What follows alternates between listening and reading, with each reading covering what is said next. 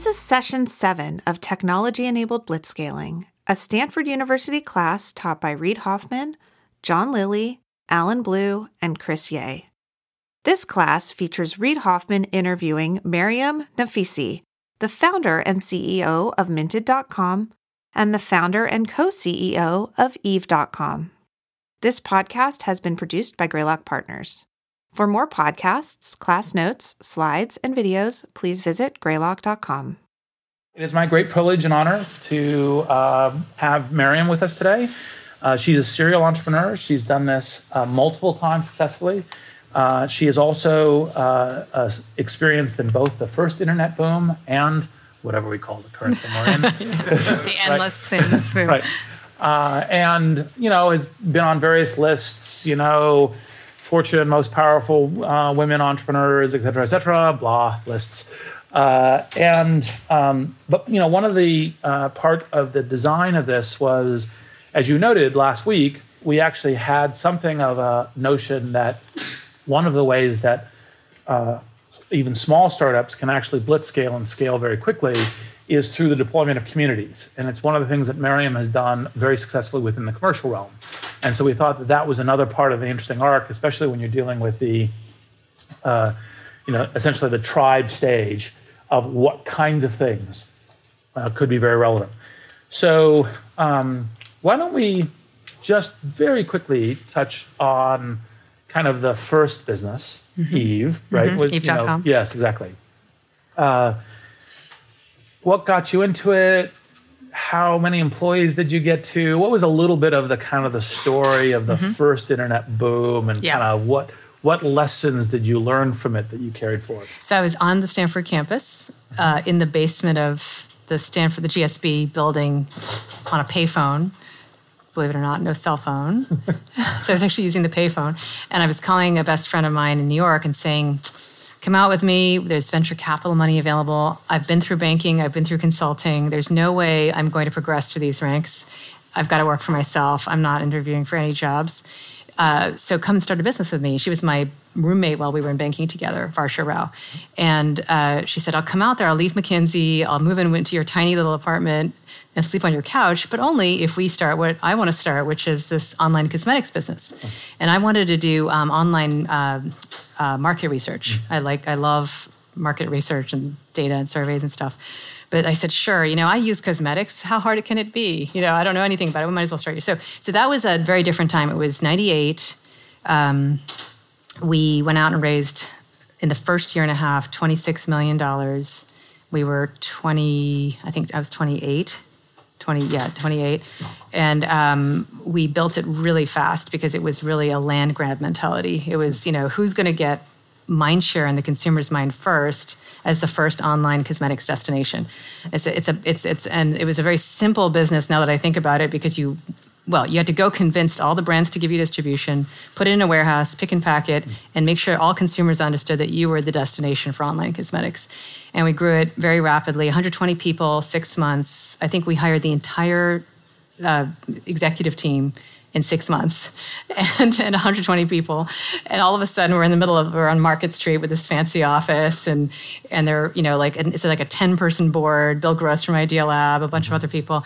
Um, and then all of a sudden, uh, you know, Sephora, LVMH approached us to buy us within, I think, before we even launched. They wanted to get us out of there because they were trying to launch Sephora in the U.S. Mm-hmm. So they uh, they were really concerned about us. So they tried to buy us before we launched. We said, "Look, we're just trying to launch this business." Just so they literally tried to uh, buy us the month before we launched, then the month after we launched, and finally in December tried again and we thought okay well we're, we're at this point we're just nine months into it we're rising a series d. Uh-huh, okay yeah. this is the craziness of the environment. Uh-huh. and we we noticed that it was starting to get a little hard. This is a early 2000 so this is about a, a year after we launched. We spent about a year building it.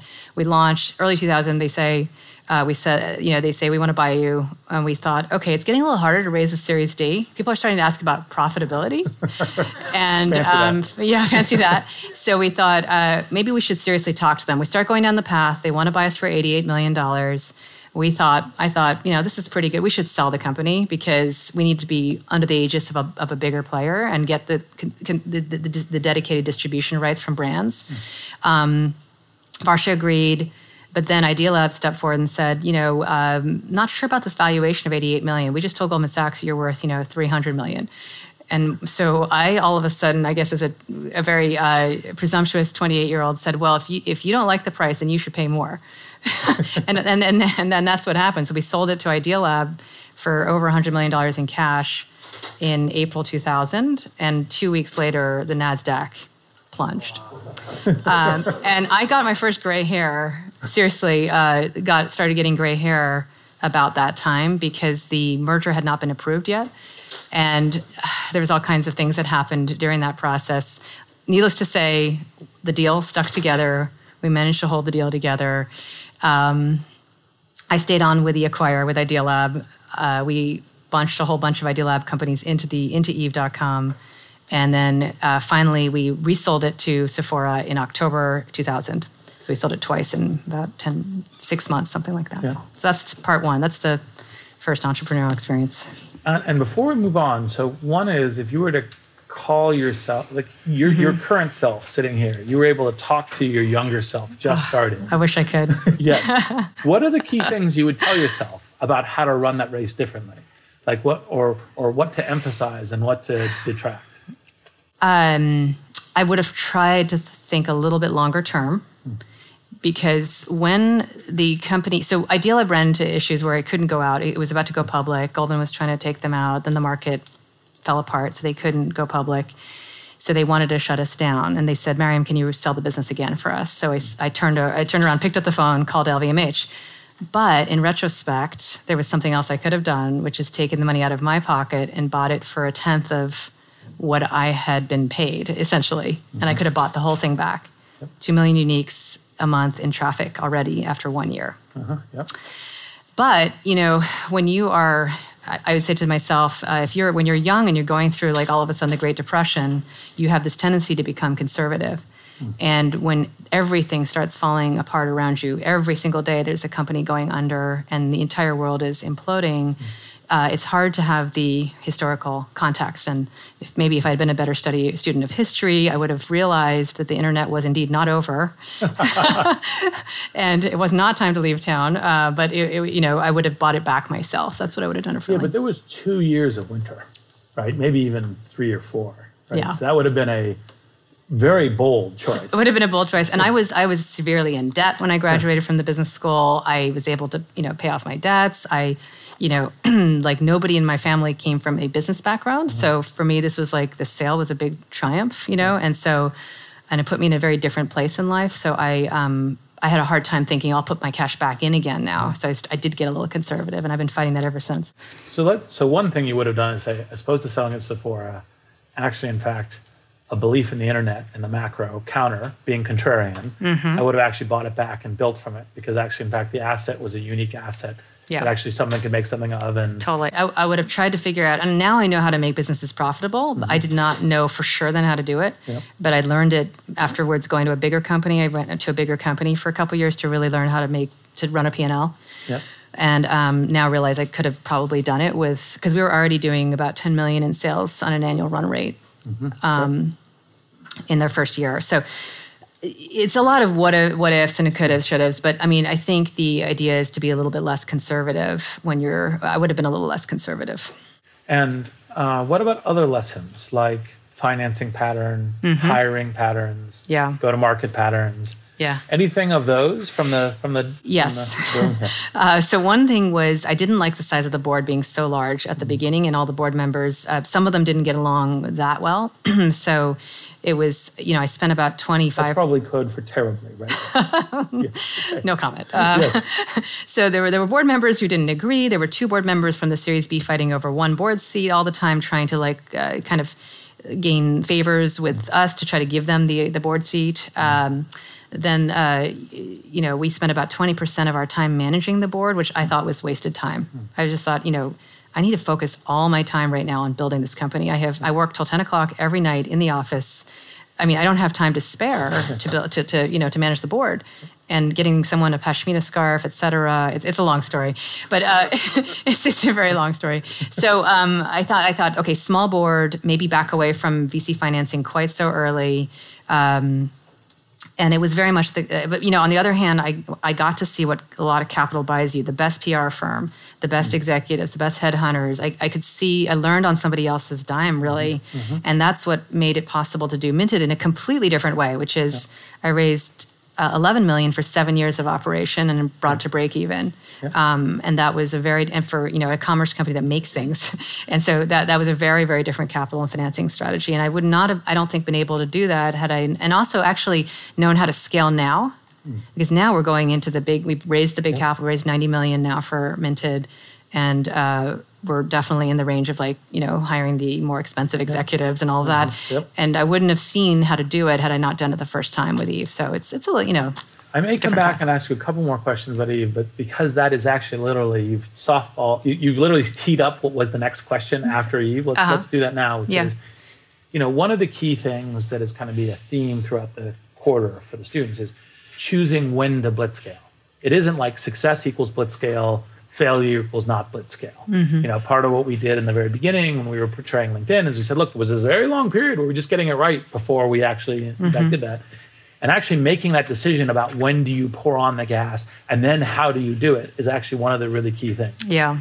So let's talk a little bit about kind of the first part of Minted, right? Mm-hmm. Which is like, okay, let me be capital efficient. Let me raise seven million dollars, mm-hmm. eleven or whatever. Eleven, you, yeah. Yes, the and go for seven years. Go through that, and then now is the time, and this is the reason. Mm-hmm. Okay, well, I thought that uh, I had some, you know, lifestyle considerations. So in the beginning, I, I had just had my second child, so I wanted to really control the pace myself. Mm. The second, you know, so I, what what what Eve bought me was credibility and being able to make investors a return. And with that, I had a lot of choices, career choices, and I could afford a lot of um, like support. For example, I could have a family. I could basically have everything. I could have my family and have a career and that was really great. So I think getting out of the gates early with a taking a risk really paid off for me. Mm. Um, uh, and I would encourage people to think about that early. Um, mm-hmm. yep. But um, so basically, uh, you know, I guess uh, with with with minted. Um, I wanted to basically control the pace. I was worried about people getting in the way of the strategy when the strategy wasn't quite solidified. So when I raised angel financing, people weren't quite necessarily on board with crowdsourcing 100% among our angels. They were thinking crowdsourcing sounds interesting, but maybe crowdsourcing is nothing. You know, mm-hmm. who knows what crowdsourcing is going to do, do? So sign up all these brands, go with a brand strategy, sign up a one, it was a Web 1.0 strategy of building distribution rights with existing stationery brands, believe it or not, that we did in addition to trying to build the crowdsourcing mechanism. And so I wanted to have the flexibility to really change the model quite dramatically without having to take 10 people with me around on those strategic meandering. So that was another thing. Third, so there was the, the team small for agility. Agility, agility, yeah. and communication is everything, right? So if you have to communicate to ten board members versus one or two, it's yeah. just a completely different proposition. And I really believe in keeping people uh, updated along the way, so there are no surprises. So I really try to bring people along. Um, third, there wasn't a lot of competition. Nobody was talking about crowdsourcing really, and nobody was talking about stationery. So I didn't really have to worry. It wasn't the Eve.com situation where we were in this like land grab where the minute we launched, four other VC backed firms launched, companies launched uh, behind us into the cosmetics market. There was, I mean, I don't know if you guys probably don't remember this, but there was Gloss.com and uh, I don't know, all, all, lots of companies, names I don't even remember now. uh, four, five of us all launched, and we were the first by a month, maybe mm-hmm. a month and a half, and then there were four behind us. So that was an example of trying to grab mind share in consumers' minds as this is the number one first destination for cosmetics online uh-huh. yep. and spending money to make sure you yep. everybody knew that right yep. minted it was like no no one was circling at all so i could take my time so i had the luxury of no competition um, so those were some of the decisions when we finally started to i think your question is well what then made us finally do it well we we we always imagined actually talk yeah, a little bit about sure. also your idea for starting it mm-hmm. because mm-hmm you know, as a yeah. formerly serious, uh, you know, successful entrepreneur, you're not going to start something unless you think it can be big. Yeah. You know, in that big thing, you think, okay, we're going to go run tight for a while. You know, but I do plan to get big. So it wasn't like, no, no, no, or planning. Yes, there is like, look, I'd like to have some control over my life. Mm-hmm. But if it's just going to be like if you if if you if mm-hmm. it had been a lifestyle business for you, mm-hmm. you would have been like, no, no thanks. Right. But I'm trying to do something. So what was the thinking about? Oh, this one actually, in fact, will have that kind of lengthy ramp. Was there certain hypotheses you wanted to Yeah. test? What was it? Yeah.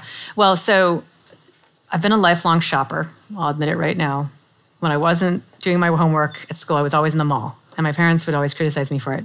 And then I, I would, but I would go there and think, geez, you know, first this brand is hot, then this brand is not, you know. And I actually really, um, for example, respect Mickey Drexler at Gap as being, well, he used to be at Gap now, J. Crew, as this great merchant. But even he can have a bad couple of years. So what I really wanted to do was uh, figure out a way to build a retail brand that would last forever that would be fresh forever. And the way I thought you could do that is by completely removing the risk associated with a couple people choosing the merchandise. Because what if those couple people are wrong and what if they have a bad year? So the hypothesis was, and I'm still completely obsessed with this hypothesis because I'm trying to see how far I can take it. Um, is if you turn all the decisions over to the crowd and you let people submit and curate, you will be f- potentially fresh forever. And what if I? And it was a completely a, a complete hypothesis. And I thought I would start in stationery, which Peter Fenton, one of our backers, now says uh, I brought a gun to a knife fight because. We figured out how to do crowdsourcing of design, and we brought it to the stationery business. You know, so a broader market, and the stationery market is a ten billion dollar market. It's not that large, um, um, but I did it because I wanted to start in a small place where I could have very little competition, really revolutionize design completely. And then I love the econo- unit economics, high average transaction value, high margins, inherent virality of the product, which we can talk about in the marketing thing. Inherent virality, um, huge, um, huge repeat factor. Great customers that repeat with you if you're loyal. So once you get them, you have you can sell them other things. They repeat with you. You've built something. So uh, I started there, but then when I um, with this hypothesis that we could um, that we would um, build a just a stationery retailer that was crowdsourced and see if we could do something big with that market. But then in 2011, 12, realized that we weren't a stationery retailer at all. We had built a community of independent creatives who were not stationery designers at all. and I can talk more about that, but that's when I we will come realized to we would take the capital. And that's that's when the, the, the, the, scaling of the capital started. Got it. Yeah. And the theory of the scale capital to scale the business was uh, We needed oh, okay. Uh, it is. It it is that uh, we could no longer do the cheap thing of having a couple of us do all the executive jobs. If we really wanted to grow ourselves into a several hundred million, several billion dollar company uh, and address different markets. Yep. So if you were advancing the burn rate, were you advancing the burn rate on building the organization? Were advancing the burn rate on recruiting a bunch of new people within the design community? I see. Uh, it was all people inside the company. We were a very product driven company. We spend very little on marketing. And so it was all, you know, building engineering, building an executive team out uh, to run the different groups, different departments. I was basically, before that, uh, basically playing maybe four or five VP roles myself. Um, same with my co-founder, who I recruited right out of Stanford. Uh, so I recruited a co-founder who was about seven to ten years younger than me, right out of the GSB. Um, and um, we each split all the VP roles up in the beginning. That's how we got to we got to cash flow break even in 2012, ba- basically because we didn't hire a lot of expensive executives. But then we realized that that wasn't going to scale to um, to a larger business or to more verticals. So we went from art. We went to state. Uh, sorry, we went uh, from stationery into art. We we sell wall art now, wall art prints. We started in 2012. We launched fabrics by the yard last year, and this year we moved into home decor. So we now sell home decor like pillows, lampshades, et cetera, et cetera, made on demand for you out of all these crowdsourced designs. So we moved progressively into more and more verticals. And so let's think a little bit about that move. Let- Let's ex- expose a little bit about the move in vertical. Mm-hmm. So that's part of, like, there's two parts of the scaling thesis that you've exemplified. One Mm-hmm. part of it is, okay, how do we really build up the employees in order to capture a much larger market opportunity and to do that at some speed Mm-hmm. in order to occupy to get the critical mass, et cetera. Right. Second part of it is let's also deploy like sometimes it's software developers on you know like an iOS platform or something else or but let's deploy a community to Yes. also add a lot of value into the ecosystem. Yeah. So when you're making a decision to go, you know, like okay, so we were stationary. Oh, and in case you guys missed that, the word that is obviously way overused in Silicon Valley, but is disrupt, right? In terms of disrupting the, Yeah. the, the the stationery business, and also it's kind of the classic zero to one thesis of of like, okay, let's tackle something that we know we can. We have a we don't know. We have a very good bet of killing, and then Mm-hmm. once we have that, then we can actually, in fact, broaden out. Yeah. How did your thinking go to now is the time? These are the verticals. We're going to do it as a multiple vertical strategy. And how did that all play in the community?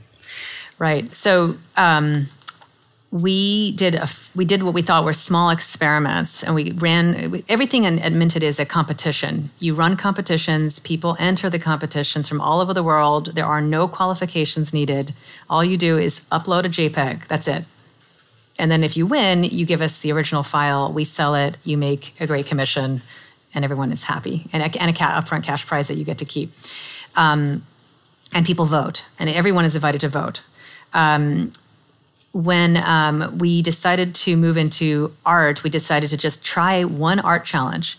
And I decided to take the furthest away thing, the most challenging thing I could possibly do, just to kind of see can the community produce art that people want to put on their walls? Because that's very different from producing a piece of stationery. However, the supply chain is about the same. I can use the same supply chain because I didn't mention to you that we make everything too. So once we source the file, we have all these integrated partnerships and we send out the uh, we send out files to the printers and the printers drop ship so i could leverage the same supply chain back end right but go very far to see how far we could stretch the community the same community um, it worked. Within mm-hmm. three months we had west elm calling us a retailer owned by William sonoma to say we want your art in all of our stores. That was the first sign it was working was when the mm-hmm. people in the know start calling you and saying we need this content. Mm-hmm. Because ultimately minted is a content destination. Yes. we make content we just happen to monetize it by selling it in physical form to you. We're going to sell it in digital form starting about a week from now we're going to launch digital invitations to you know so we'll we'll be competing with paperless post and evite in about a week Is that okay to be on video camera or is that confidential? uh, it's fine I or think we could delay the, the, the Yeah, this, this video. Okay, sure, fine. sure, Okay. yeah. It'll be delayed by about a week. Okay. perfect so that's about Yes. so don't tweet that. Um, Thank you. Yes. Yeah, so we're gonna we're you know we, we, we're agnostic actually about whether we monetize the content either physically or digitally. We don't really care in the end. It's like whatever you want to do to create, bring style and design to your life is great with us. So, uh, but the point is that um, we went far. It worked. We started getting and, and the, the indicators when you're very small scale, you have no traffic, for example. Trying to decide whether something is working or not working in a consumer business can be very challenging. So I didn't tell you that we almost folded the company in the first month of our existence because there were no sales whatsoever for the first month, and then uh, it's a long. St- Actually, I didn't know that. Let's go into that. you want to? Okay. Yes, please. Okay. So the, the, the first month we launched, we had zero sales. Very different from Eve.com, where immediately people started streaming and buying makeup from us, like in, a, in kind of a surprising fashion. Um, no sales, not a single one. Maybe week number six, we had one sale, one transaction. And um, what the transaction was was nobody was buying any of the branded stationery products that we'd spent probably ninety percent of our funding launching because our investors thought that would be a little safer, which I understand. And there were 22 designs that were crowdsourced for save the date card invitations. I don't know if you guys even know what those are, but those are wedding, like you send a save the date card out when you are, get engaged and you're about to get married. So that um, that um, 22 of those designs they started selling. So there's this tiny sign of life in this tiny little corner, one transaction a week. Then there were two, and maybe two another week, and then three. And the question was, we, we the problem is we had no traffic, so we had no ability to, to tell whether that was good or bad. Except you know the conversion rate was 0.1 percent, which is pretty lousy. Of unique visitors, uh, transactions divided by unique visitors, right? So you want to get a conversion rate at least up to 1% or higher, really, to, to be a healthy e-commerce business. So um, I thought to myself, geez, maybe I should just take all the money and give it back to my friends. They're all my friends who angel invested. I'm feeling very responsible. I can't take two and a half million from my friends and burn it. And and honestly, the the re- the reason I kept going, com- just completely honestly, was I did not want to lose my friends' money. I felt so responsible for taking my friends' money that I just could not lose their money. Yeah, I'm going to make this work. I'm going to make it work. I don't care what happens. I got to make it work. Mm-hmm. And that means I'm going to take a venture round. Uh-huh. So that's why I took the venture round. So I, I took the venture round in 2008, the first round, right a couple weeks before Lehman failed. You have some good timing, by the way. Anything you want Do not watch me carefully. Do not watch me. Yeah, I don't want to. I don't want to be watched about this. But yes, um, I, I, you know, uh, well, in this particular case, one of my angels called and said, "I have a really bad feeling. This is August 2008. I have a really bad feeling. I really think you should raise some money to save the company." I said, "I think you're right, Alex. This is my uh, friend Alex Lusky, who runs Vector, and he." Um, I quit my vacation from flew down from where I was in Seattle and then raised money from IDG and and then literally I, I was saying to the lawyers, I got a bad feeling. We got to close this, we got to close it, and then two weeks later, By the way, just so you don't feel like you're completely unique in this, yes, uh, two parts of my own personal history in this. So, PayPal uh, raised $100 million on a 500 pre with no revenue in 2000, and we closed the day that NASDAQ peaked. oh no, Right. right. that's fantastic. So, and this was Peter's genius, not mine, Peter Thiel, because Peter, I, there was so much interest that there was um, there were international folks who were deducing our bank because this was the crazy. You remember the first boom. Um, uh, uh, they, they were deducing our bank account, wiring us ten million dollars, and then telling us because we had the money already, we had to let them into the round. Oh That's wow, how crazy it was wow, right? And you're like, what? You wired us money from uh, overseas, and you think that this is about allow us invest? Now, I was amongst everyone else and telling Peter that, uh, like, well, shoot, if we have that much interest, we should just, you know, like raise more money and raise around. And Peter was like, no, this is crazy. This is a sign that everything is totally insane. Mm-hmm. We're closing, we're closing, we're closing, we're closing, we're closing.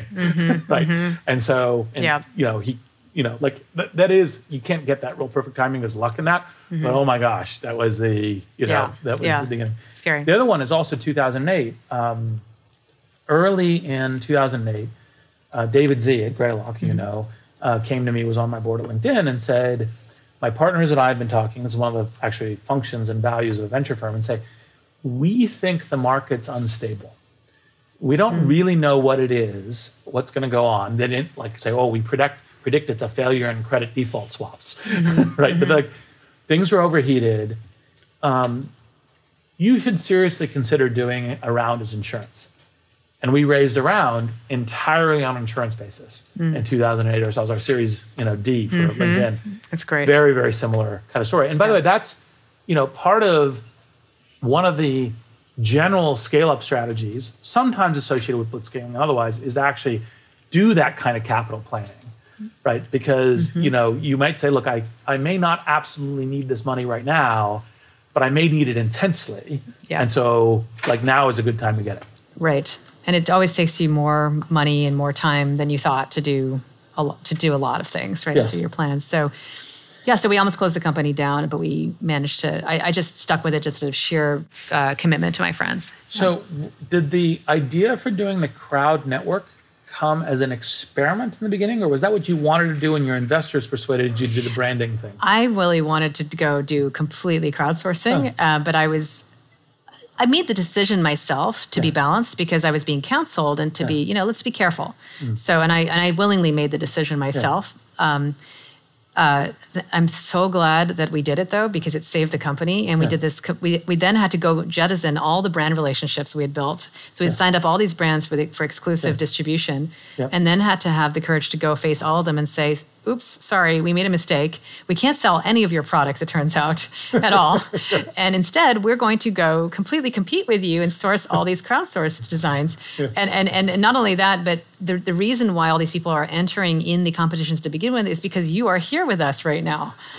Thanks for that. and, and it was terrible. I felt really terrible Yeah, about it. yeah. And so, because um, that's what created this aspiration for all of these wannabe designers Yeah. to come in, because all, we had all these fantastic brands signed up Right. in the beginning. Because it's the brand, it set the brand thing for people to say This is a good competing in this competition Is worth something. Is worth something. Exactly. So, Is um, there a different way you would hack that now? If you were to call your younger self, would you, would you, with all the regrets and everything else, play the same path, or would you do it differently?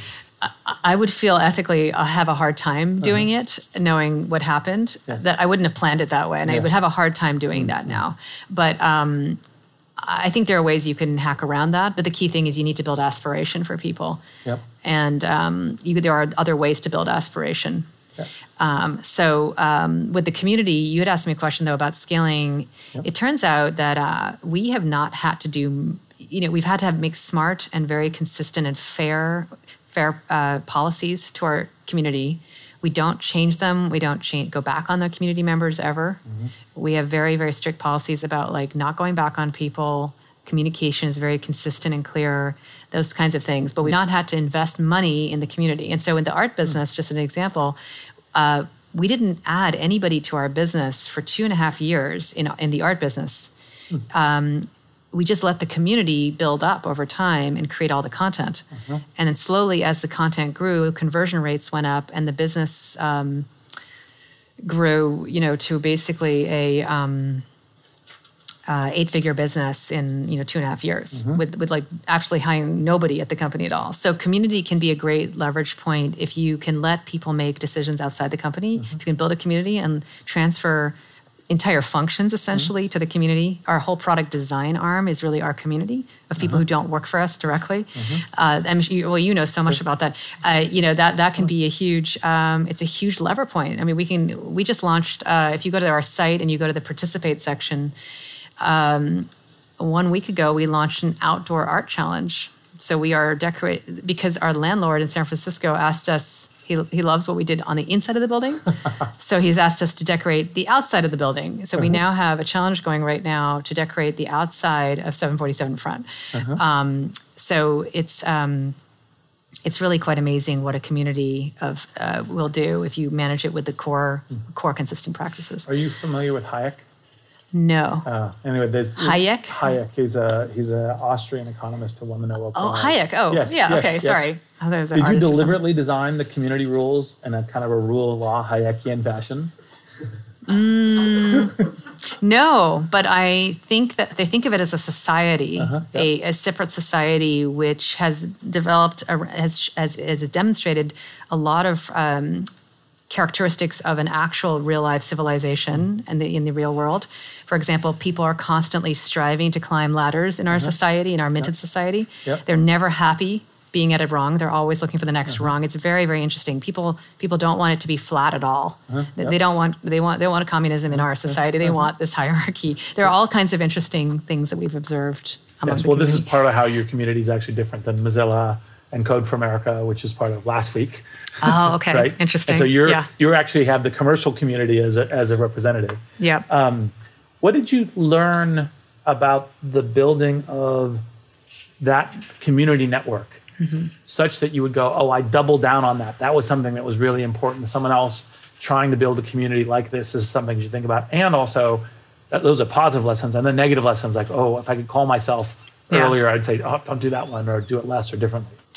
The positive lessons have been to go really slowly. I mean, mm. there's no rush to change policies. For example, um, we started very conservatively with commissions mm. because we figured looking at eBay and some of the things that happened at eBay when they tried to bring commissions down, we thought, well, there's only one way to go, which is up.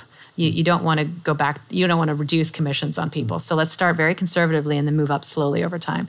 So mm-hmm. we liked, that's served us well um, consistently trying to emphasize fairness and good treatment of people has been hu- has been enormous for us because the word of mouth Yep. among designers has been very strong. Um, one thing I noticed early was I read that book uh, Blink by um, I'm sorry uh, uh, sorry I'm getting this completely wrong. I'm sorry no no That's sorry I well, well. apologize I apologize. Um, there's a book by uh, Daniel Pink called. Um, Drive. Drive. Thank you. Sorry, Drive. And it is uh, talks about how money can be a real uh, sap. It can sap the true energy of a community and of a society. The discussion around money. And I uh, made an early mistake where, um, having looked at Mary Kay and Avon, I thought, okay, commissions have just come in. So and so has made this much money. Why don't we do what Mary Kay and Avon do and and celebrate the person who made the most money at the end of the holiday quarter? Um, and write a letter to the community and say, so and so made this much money. Isn't that great celebration? Because, you know, in, at the conferences in direct sales, they'll get the top seller up on the stage and celebrate, maybe a pink Cadillac, and et cetera. Um, we had a very Second negative reaction. Steak knives, but yes. Steak knives. Sorry, Glenn Gary, Glen Ross. There's a oh, there's a movie. It's it's the classic sales movie: first prize Cadillac, second prize steak knives, third prize you're fired. Okay, I have to. I have to. I have to watch that again. Yes.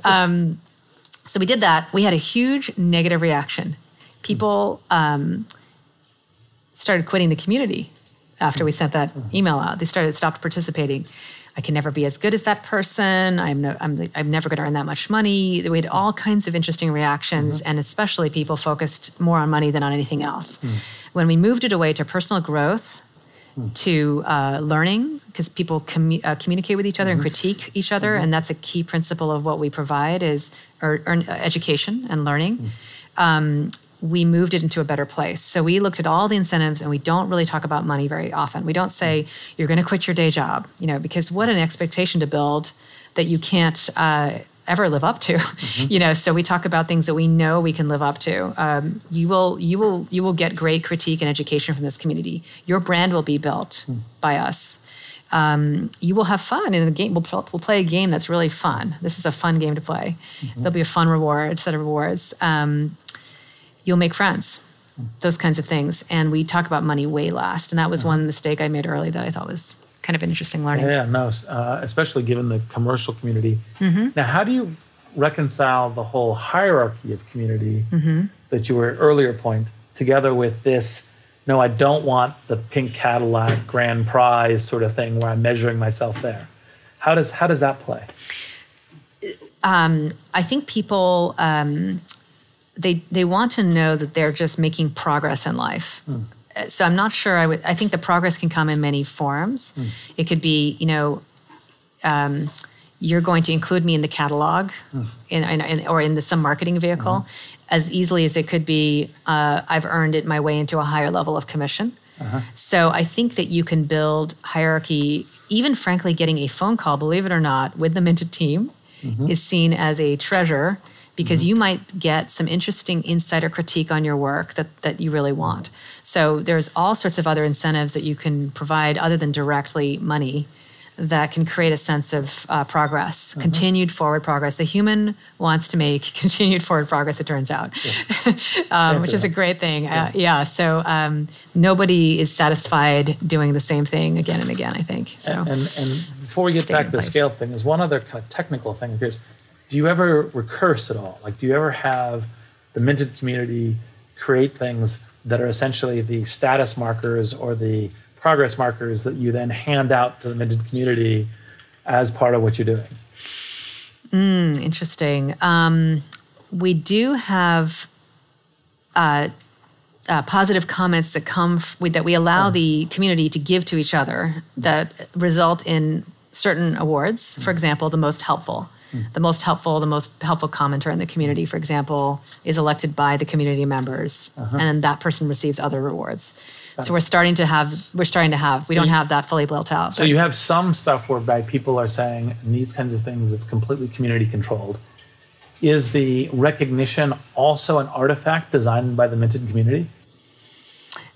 It is not, but it probably should be. yeah, we need to take more and push it out. I yeah. just want to keep pushing stuff completely out of the decisions more and more out of Yeah. the community. But all the policing, for example, happens in the community. We don't pay any money to anyone to, to police bad behavior Yep. because the community continuously reports on bad behavior to us. So they report. Do they act or do you act? And sometimes they take matters into their own hands, and it's Uh-huh. vigilante justice. Uh, but it's uh, you know they'll leave comments to each other that Uh-huh. are not that great. Uh, but they try to be overall. It's a pretty polite community Uh-huh. yeah. um, and supportive. Uh, so they often oftentimes would So prefer it's we more do like it. neighborhood watch. Neighborhood watch. Yes. Yeah. Okay, not it. complete vigilanteism. Yes. So um, now get to scaling the community. Has, Mm-hmm. has and this is fantastic. It worked out this way. Did it just grow on its own, or were there anything that you actually specifically had to do in order to grow it?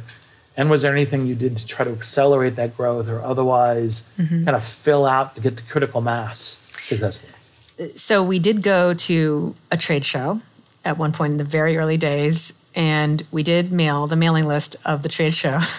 So we did do that. I think we did it once maybe twice. Um, and then we thought geez we have way too many entrants into these competitions.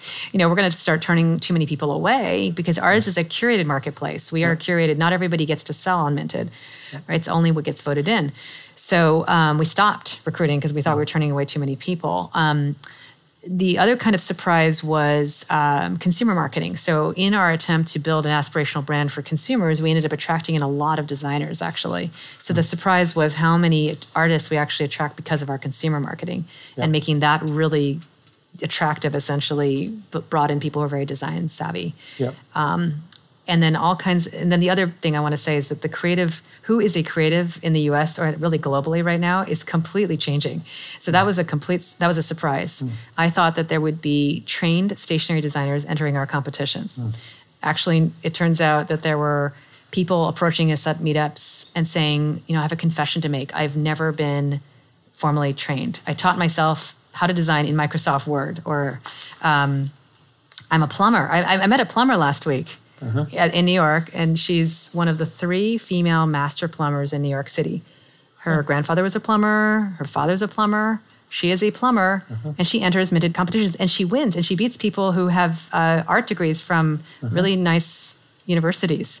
Uh, so uh, you know, it's it's what's happening right now is a tip of an iceberg as to all the creative talent that is hidden everywhere in, in right now in this society either because people were told not to pursue creative careers they didn't have the money to pursue, to get an education or the tools that's changing now because of visual social uh, media platforms as well as access to tools um, and people are now uh, expressing themselves and so that the, who's a creative and what the creative economy is going to be is going to be completely different Yeah, creative cul- uh, culture and class and all these things. Yeah, Yes. yeah. And the meritocracy that comes from a network. It's Yeah. great stuff. yeah But literally, actually, in fact, on the growth side of it, you just you hit the oil well, yep and the oil well goes.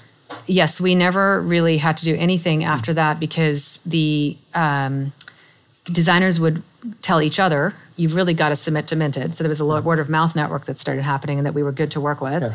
And on the other hand, the consumer marketing started attracting a lot of designers in, Yeah. and then we never really had to recruit again. When we went into art, the one exception I will make is with art, we did um, approach a few artists in the very, very early days to submit. Hmm. And we did do a little bit of work recruiting maybe something like 30 to 50 people. Once the West Elm deal kicked in and West Elm was promoting minted art, Yeah, because you're bringing you're bringing the buyers, you're bringing already people who are curating this, and so uh, so people who are producing it want to get into those channels. and we brought more credibility because West Elm was seen as credible. So all of a sudden, it was more of the same thing that started the community, which was credibility that builds an aspiration that builds more community. All right, so let's shift to scaling the organization. Mm-hmm. So now you've you know uh, you've raised a more substantial thing. You say, okay, I actually in fact have to raise executives and pay them and all the rest of this stuff. Uh, what have been the key lessons for now that you're scaling Minted? And it's different than Eve, where Eve was like classic internet boom. Oh my gosh, you know, there's there are competitors that are exactly like me, just a little bit behind me. I need to out execute them, outspend them. Yeah. I just need to go like the Dickens. Here I can build out a little bit more deliberately, but I am building to try to achieve a higher growth scale. What are the things that have worked? What are the things you're thinking about? What are the things you're trying? Yeah. Well, the one of the most fascinating things is if you're just around long enough, hmm. you can you start to realize that you can grow people within the company, but you need years and years to do that to hmm. grow people into leaders. Um, and then you realize, wow, wasn't I? What you think? It, it, it feels like it was a smart strategy, but all you hmm. had to do was like be around long enough, because essentially, if you can look for people's unique talents and then um, and, and grow people from within, those people will become, I think, I, I believe now, the strongest leaders you, you have. Uh, some, of, some of them will. Um, we have tried to combine a portfolio, have a portfolio strategy. So we take um, disciplines where we are not experts, like finance, HR, where people do uh, do things better than we do, and we hire those people from outside uh, the things that we do that are differentiated and where our secret sauce lies, for example, crowdsourcing instead of traditional merchandising, we grow people from the inside. Mm. Because it's very hard to take, let's say, a merchant from, let's say, Gap and say, we want you to unlearn everything you've learned for the past 25 years mm-hmm. and not believe in it anymore. Uh-huh. And we're going to completely break you down and build you back up again. So it's, it's, that is a lot harder than to take a person, let's say a very smart person, build them up uh, inside the company uh, and build them into a leader. So we've done that with um, our GM of art, our GM of stationery are both general managers are both grown within the company. Yep. And uh, we've hired the chief people officer and the VP of finance from outside the company, for example. and what are the ways that you try to help them scale as executives? What are the techniques for that? Because that's actually part of the whole scale up Yeah. challenge when you're doing that particular approach. It is really hard. If you have no, um, in the beginning, one of the worst parts was that uh, uh, capital affects culture, in that um, with very little capital, um, you end up having no, uh, like basically no bench. So if you have no bench, you can't hold people accountable, and you can't. You you, you very you you, you basically. It's hard to let people fail when your bottom mm-hmm. line is you're so close to the bottom line. Mm-hmm. So if, essentially, if you have very little capital and you can't make any mistakes, it's very hard to let people fail and grow on their own. With more capital, you can actually let some of those mistakes happen, and your cash won't go to zero, basically. But we were for seven years, we're on this verge constantly of running out of cash for like a, for seven years, and um, that was a very tough place to be to let people make mistakes. So I I Few thought more gray hairs. if, was that? Few more Few more gray- gray, yeah. definitely. So, I mean, I, I thought of it as a time where we were doing too much micromanagement and not enough, you know, open, sort of like let people make mistakes, let people grow, et cetera. Now, what we can do is let people grow, make mistakes. We do make, let them, that, that's much more possible now. Um, we also hire uh, advisors from the outside using usually equity to bring in um, some experienced people to help advise Yep. said, you know, grown from within executives. So we do have somebody who's very senior from retail right now, who's in advising the two GMs, Yep. um, providing another alternate opinion to mine. Yep, that's a classic So- actually pattern for the Silicon Valley Yep. uh, scale up because it's like, okay, how do we use a network to identify the key people to help grow the people within the team Yep. in order to get to that? Yep. Because classically, if you're doing a disruptive business, the go recruit someone who is an expert in retail doesn't actually, well, they're not expert in this, they're an expert in that game. This game is, the whole reason this game's working is it's a new game, it's a different Right, game, exactly. different success metrics. Yeah. So, how do you get the advice in order how to learn the skills that are critical and building up afresh? That's a Yeah. way, that's a canonical pattern that's actually very good. Good. I'm glad we're doing. I'm glad we're doing the right thing. I'm trying to think of other ways we've helped people scale. Um, we tried to do peer feedback, so we have gone through coaching to allow each other, basically encourage people to hold each other accountable. So I don't know if you guys have read the Five Dysfunctions of of uh, the, the Five Dysfunctions book by Lencioni, but we really we've all read that together. We went to a coaching session together, and we've tried to like basically have peers hold peers accountable, Uh-huh, yep. which is one of the hardest things to do Yep. in an environment where everyone's very collaborative and um, they all want to maintain very good relationships with When each other. When did you start that? We just started that last, well, no, actually the beginning of this year, and we hit. So we're about 150 people at the beginning of this year, Uh-huh. and we and we had finally hired the executive team Yep. after many years, um, and uh, went on hired a coach. Yep. Um, so this is all part of the scale up plan. Um, This, is, definitely yeah. uh, trying to get people Yes. to bond, have a create this Yep. sense of a first team. Meeting first team principles is your is your peer group at the executive level, Yep. and then being able to hold people accountable. Each other have so the CEO should not no longer be really the, the, the only one delivering all the bad news and the sort of holding people accountable. The idea is that the team can ma- help manage each other, Yep. right? So that's another thing. Yep. Well, that's kind of classic scale up plan. It's also part of the key thing that I think all scale ups need to do, which just culture, right? Which is how do you establish a culture that will actually preserve as Mm-hmm. You're going? Yes. Is actually, in fact, really key. And so it's like, okay, let's do that as well. Um, so let's shift a little bit to your role Mm. and how your role started Mm-hmm. and changed. Now, obviously, you know, seven years of staying very close to, Yeah. you know, above the, uh, you know, just profitable enough uh, means that, you know, uh, tremendous in the details on everything yeah. in order to make it work. And every fire is a fire that lands on your desk. Yep. So at the beginning, how did you triage fires? Because there's too many. Yeah. How did you kind of go, all right, these ones I let burn, these ones I I deal with? And are there any Yeah. particular interesting examples? yeah in the beginning i knew everything about every everything that was going on at the company and i think one of the biggest adjustments now is being okay actually not knowing everything that what's going on at your company it's, it's a very weird disconcerting feeling for somebody who's very detail oriented um, in terms of triaging in the beginning it was all about revenue growth, revenue growth, and revenue growth. It was very revenue oriented because we were we had no cash, right? So it was very quantitatively based in terms of we'd rank our initiatives, figure out what would drive revenue growth, and go down the list. I mean, it was very like focused on that, Uh-huh. Yep. um, whilst not building, while not damaging the brand. Yep. So And, and by the way, uh, just for the class basis, part of the whole scale up thing is you have to be the fundamental strategy layer is managing capital. So you either have to be having a financing plan, and some companies do this through a successive set of financings, and they're planning what their next financing is going as they're doing it, or you have to be managing this cash. But if you're not managing the financial uh, strategy as fundamental, you can't get to product strategy, you can't get to product distribution strategy, Right. et cetera. So, yeah. So, so in the early days, my role was very much about capital, ac- acquiring capital, making sure the product was working very well, Yep. and hiring basically. Yep. And I was trying to think about this over the weekend, which is has anything changed? I'm still thinking about capital. I'm still thinking about product. I'm still thinking about strategy, um, about uh, hiring. Uh, and um, I would say I've just layered more things on, frankly, as the company's gotten more complex. Have you changed the way you're thinking about? Yes. Um, so now, for example, I, in the beginning, I was very much involved with our go to market monetization strategy, which is how to get sales going. I was super involved in marketing. Within two to three years, I was no longer involved in marketing. And I'm very not involved in marketing right now, for example. I'm not, I'm more involved on the product side, on strategy.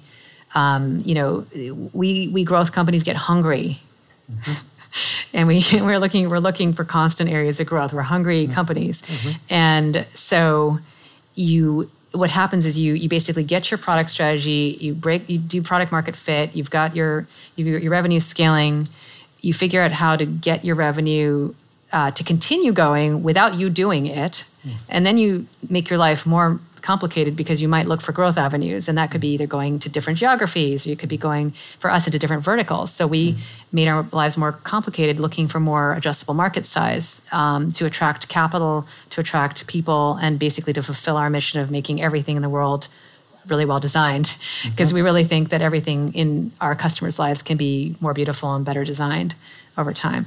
But yeah so um, to answer i guess to answer your question the role um, has changed because I basically try, there are many, many areas that I do not manage directly at all. We set objectives, we manage by numbers, and I look at the numbers, and basically it's very, by creating very, very um, uh, succinct and repetitive dashboards, frankly, that we look at every Monday, you can tell when something is going wrong or not. And then if something's going wrong, then you can go dive deep.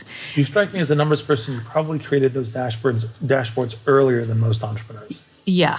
Yeah. Myself, yeah. Yes. well, because the, the thing with Eve.com back way back Yeah. when was that there were there was nobody to make dashboards. So you just mm. sit there with a blank piece of paper and think, now what metrics should I invent to manage an e-commerce business? And like you had to do everything completely from scratch yourself on a blank sheet. So I got really into managing and building dashboards and metrics. I, it's one of my favorite, mm. absolute favorite things to do. I know it sounds crazy, but I love building dashboards, uh-huh. like metrics.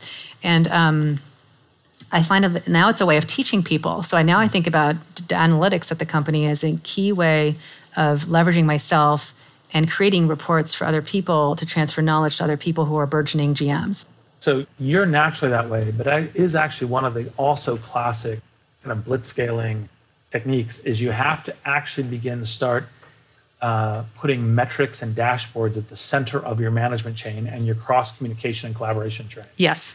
And there's dangers to that too, right? Because if you have the wrong dashboard Mm-hmm. or too many things, or there's metrics that people are tracking that are not actually, in fact, the strategic metrics, Right.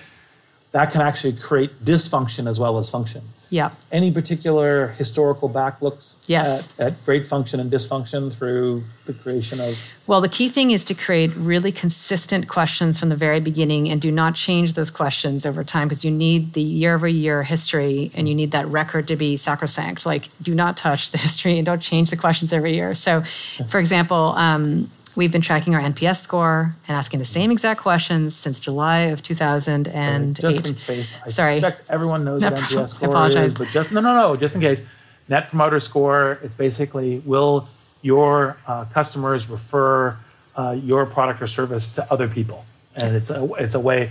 It basically when uh, business school profs. I think I think it came out of Wharton, but I'm not exact. I don't know which Yeah. group it actually came out of. But when, when they did an analysis about how you analyze how ultimately happy your customers are with you, a lot of them all correlated with your NPS score. So it makes it much simpler in order to do something. Yeah, exactly. And so um, we um, we put into place there are two. Basically, we are um, the the things that I have not let go of. Just I'm going to circle back to analytics. Yep. Are analytics, customer look, reading customer feedback and talking to customers directly, getting the primary information versus secondary information. Um, brand, community, strategy. And so you're not doing much in marketing, but you just said you're holding on to brand. brand um, expression, but not acquisition strategy, traffic generation, driving revenue, but actually the brand. Like, what are the what's the brand expression? Yeah, the yeah. creative expression of the brand. Um, the uh, but not operations anymore. I used to run customer service. I do not do that anymore. Uh, uh, By the way, the most hardcore one of that. Yeah. Have you ever met Paul English, who did kayak? He's out in Boston. no. He put his cell number as the customer service. Number. Oh number. my God! Wow. Yeah, That's that was bold. the hard. That's that was bold. The, that was the hardest core one of that I've heard. yeah. Yeah. Yeah, um, yeah. So we we are very very uh, we're very customer centric as the customer service oriented. But I I would you know manage a lot of shifts and basically manage customer service for a couple of years during the holiday season, which I would not wish on anybody. Um, it was it was a great learning experience, but glad it's not me anymore. um, but uh, the key thing with analytics, I heard that uh, yeah, on yeah. learning experiences.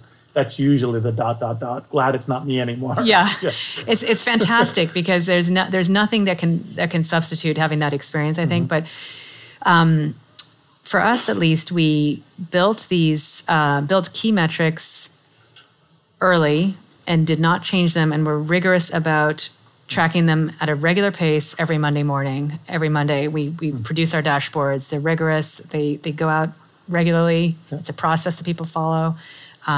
Do you have a staff sit down with the numbers? We do. We have a sales meeting every Monday, um, and the on the research side, we we believe both in the sort of qualitative talk to the customers to, to interpret things you can't get through the numbers, and then take those hypotheses that come out of that and then test them through large scale, like SurveyMonkey.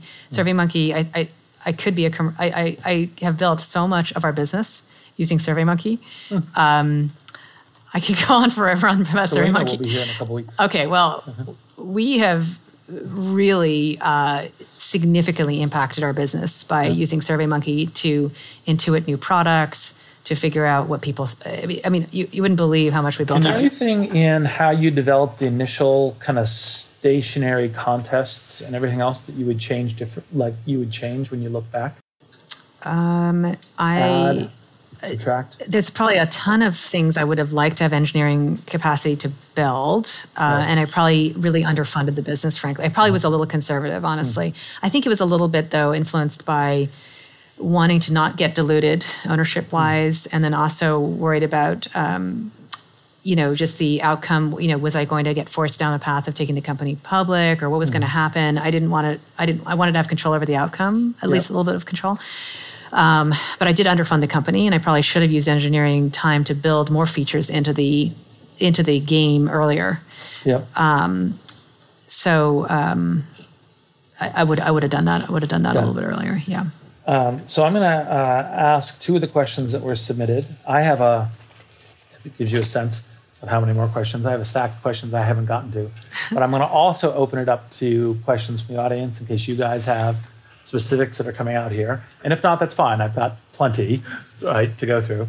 Um, uh, you know, and one of the things that's uh, um, from Andrei Payankov. I'm really terrible with names. Actually, I had a, I used to always announce my superpower is I'm terrible at pronouncing names from written form. Um, what are some of the important characteristics of the independent artist community which enabled building a successful marketplace?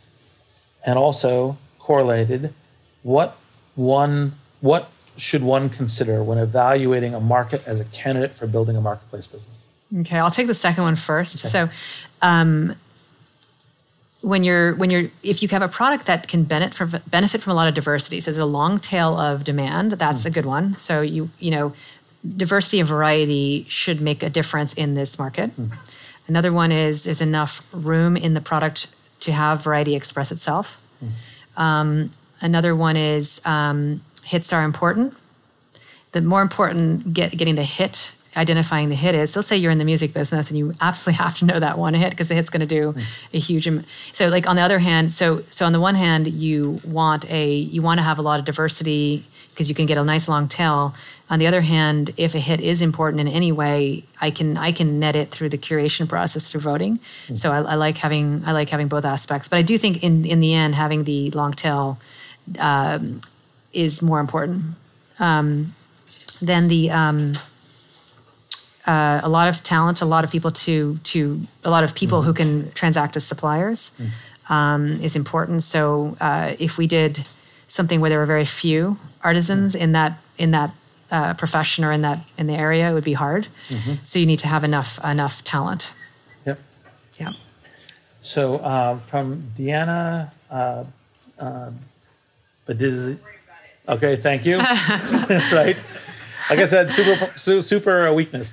Um, how have you seen the conversation around diversity shift or not since you first came to Silicon Valley?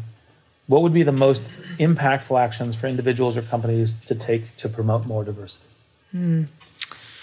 And add to that, what, what kind of advice would you give for women entrepreneurs? Okay. Um, well, first, uh, advice for women entrepreneurs would be to start as early as possible because you do have a shorter runway before life starts to um, sort of present trade offs. Let me put it that way. Um, family, for example. So I would take more risk as a female rather than less risk. I think women should be encouraged to take far more risk than men, actually, mm-hmm. because the time runway is so short. Mm-hmm. Um, and I accidentally discovered that and mm-hmm. benefited from it because I was able to afford a nanny and you know all this other stuff. I could, you know, I had a great, I had a great negotiating leverage after the first one, so uh-huh. the first company. Um, the other thing um, I would I would advise is actually to get male mentors, not just female mentors. Everyone's like, oh, you need a female mentor. Well, actually, if most people who are in positions of decision making authority are male, you actually need a male mentor and male friends to help you. And luckily, um, I'm happy to say that uh, despite everything that's being reported out there, that most people are actually open minded, it turns out. Um, and the bad ones get a lot of the press, but the good ones don't. And there are a lot of good people to help you. And a lot of the, I mean, I would say almost everybody who's helped me has been male. Um, uh, you know, and the generation behind me is actually even more, uh, you know, enlightened than my generation, which is great. So I have, um, you know, I, I really do believe that actually that the millennial generation is is more actually, oh, it, you know, it, it, things get, just keep getting better. So way, just to um, clarify, because I think I, I know you reasonably well, so I think there's a nuance in what you're saying that's Yes. Mm-hmm. Make sure you have male mentors as well. You can also perfectly find. have Oh, yes, I'm mentors. sorry. No, I just wanted to make sure. Let me make sure that's very clear on camera. I know you, so I wanted to make sure you knew. So um, you do. Female mentors are important, but they're not the only Yes. thing you should Yeah. go find in terms of mentors. You should find male mentors as well. You, you need to have both. Um, and many of the people who have helped me really, uh, you know, gain financing and other access to other things have been male mentors and friends. Um, and then the diversity conversation, it has things have shifted a lot. Uh, in that, in general, generational turnover creates more open mindedness. It just happens. It's like just natural. You, you just wait it out and things will change. So, I mean, it's true. Things are changing and people are acting on things. And, and, and, you know, I, I look at some VC firms that never found funded uh, female entrepreneurs. There are a couple, and then all of a sudden they've got a couple of female entrepreneurs in their portfolio. So it's very much uh, changing. People want to make money.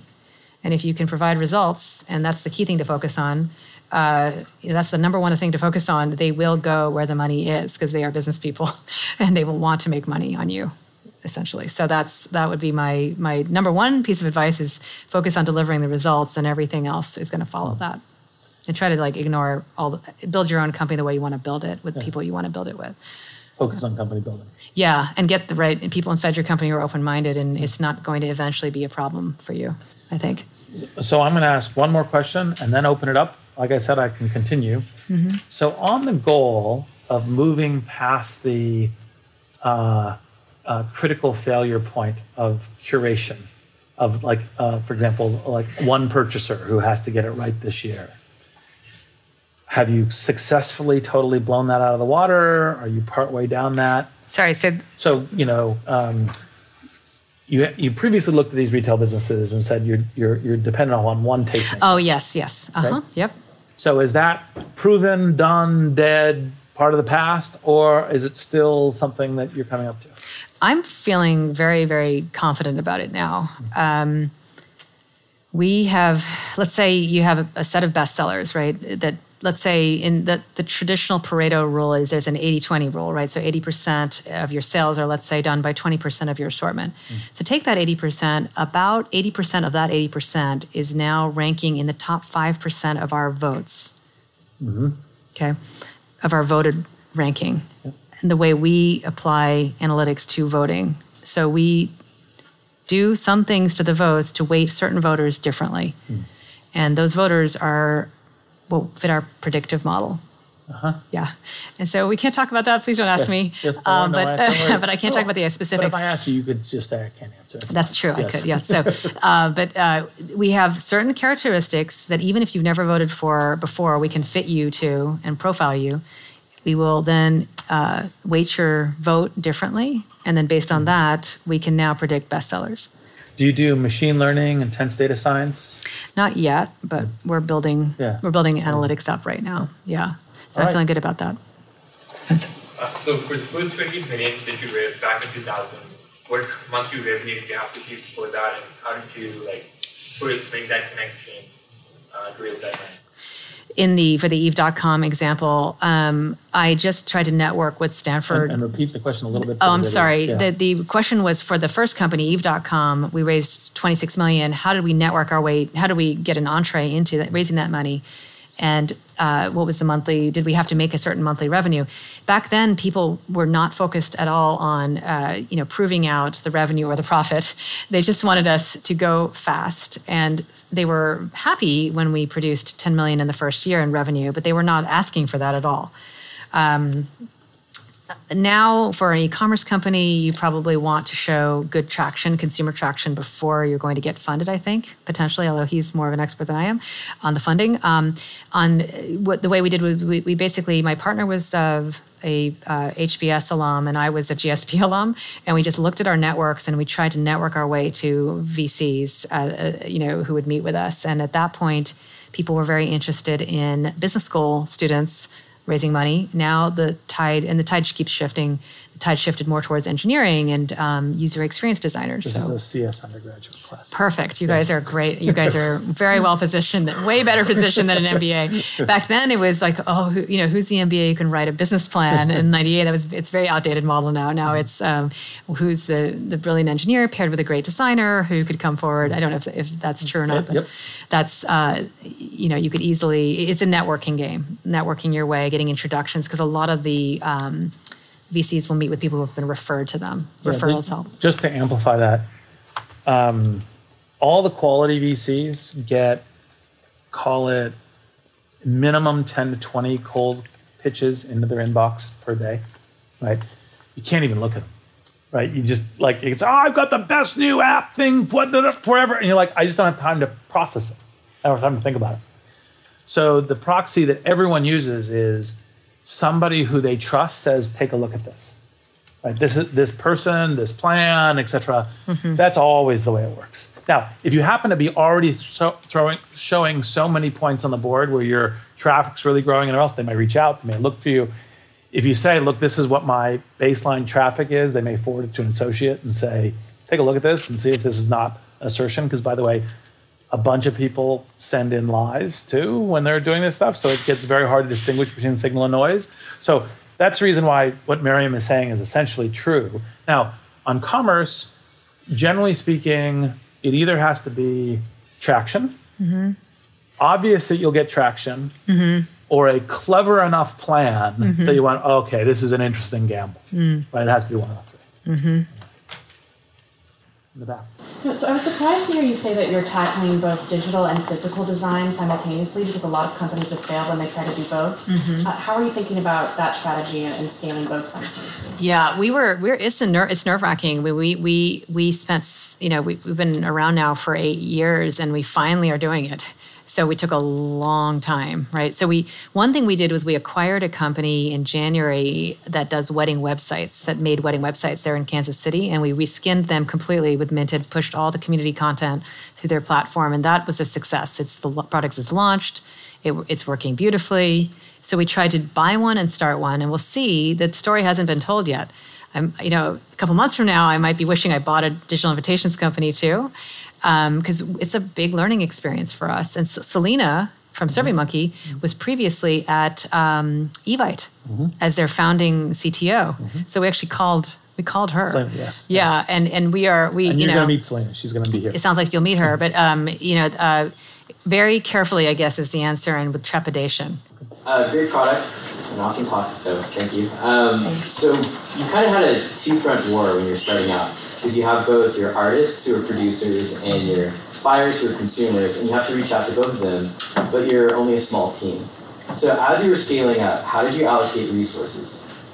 Such a great and insightful question because I felt like I was constantly running back and forth between the two audiences, myself personally, and I was trying really hard not to let. Um, you know, I, have been mindful of reading about eBay and that they were focused um, you know too much on one not on the other. Amazon was on you know one not the other. And in the end i felt like in the end if i could keep the de- designer uh, experience simple well run and very very ethical that if i produced more revenue for the designers that ultimately would would keep them with me long enough while i could get the capital to make their experience even better. So i bet on you know i i, I would run back and forth. So i had to like do double duty marketing go to market strategy, run over to a meetup and make the designers happy. Run back over to the marketing strategy ready sheet, pop up the revenue, run back over, you know, back and forth, back and forth.